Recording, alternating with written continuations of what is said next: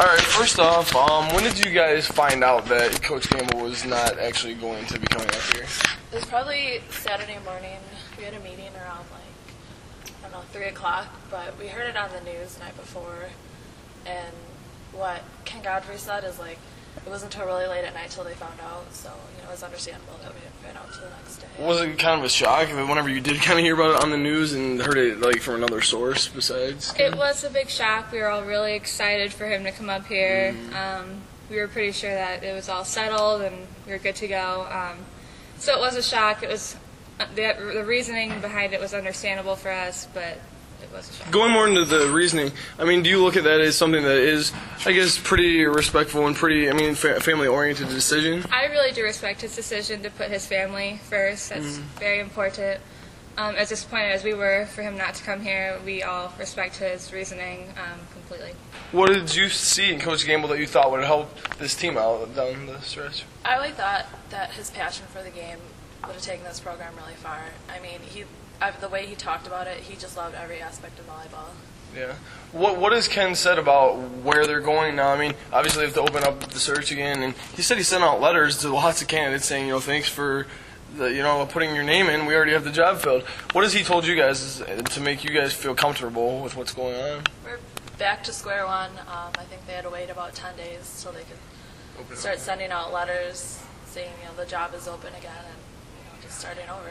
Yeah. What, did you see anything else that you? Um, he just wanted to stress to the team that although we don't have a coach, we need to be self-motivated, keep ourselves in good shape, make sure that we're doing everything we can possibly do to improve as a team, um, which is really difficult without a coach. But the girls are staying positive. We're meeting every day, working out, and we're doing the best we can with our situation. You guys have played volleyball. I mean, probably most of your lives. Is this one of the harder times you've gone through? Just all this transitioning and you know going back and forth with this stuff. Uh, well, me personally, I've done it once before with Qigong, um, so I'm able to adjust to it a little bit easier some, than some of the other girls maybe.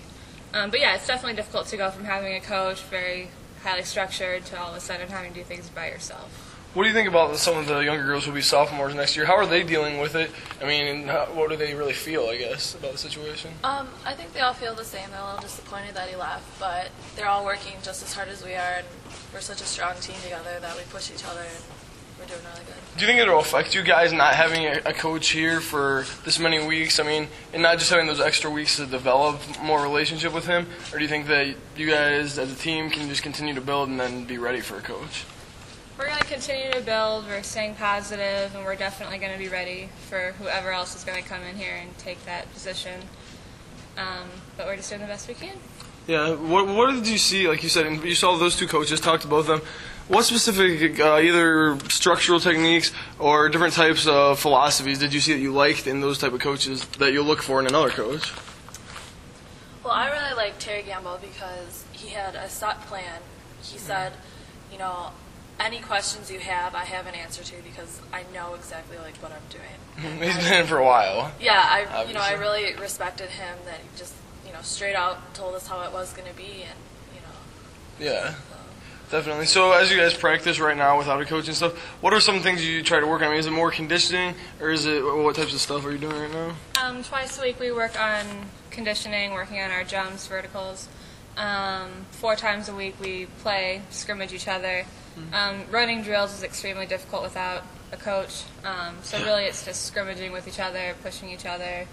Um, yeah. Mainly.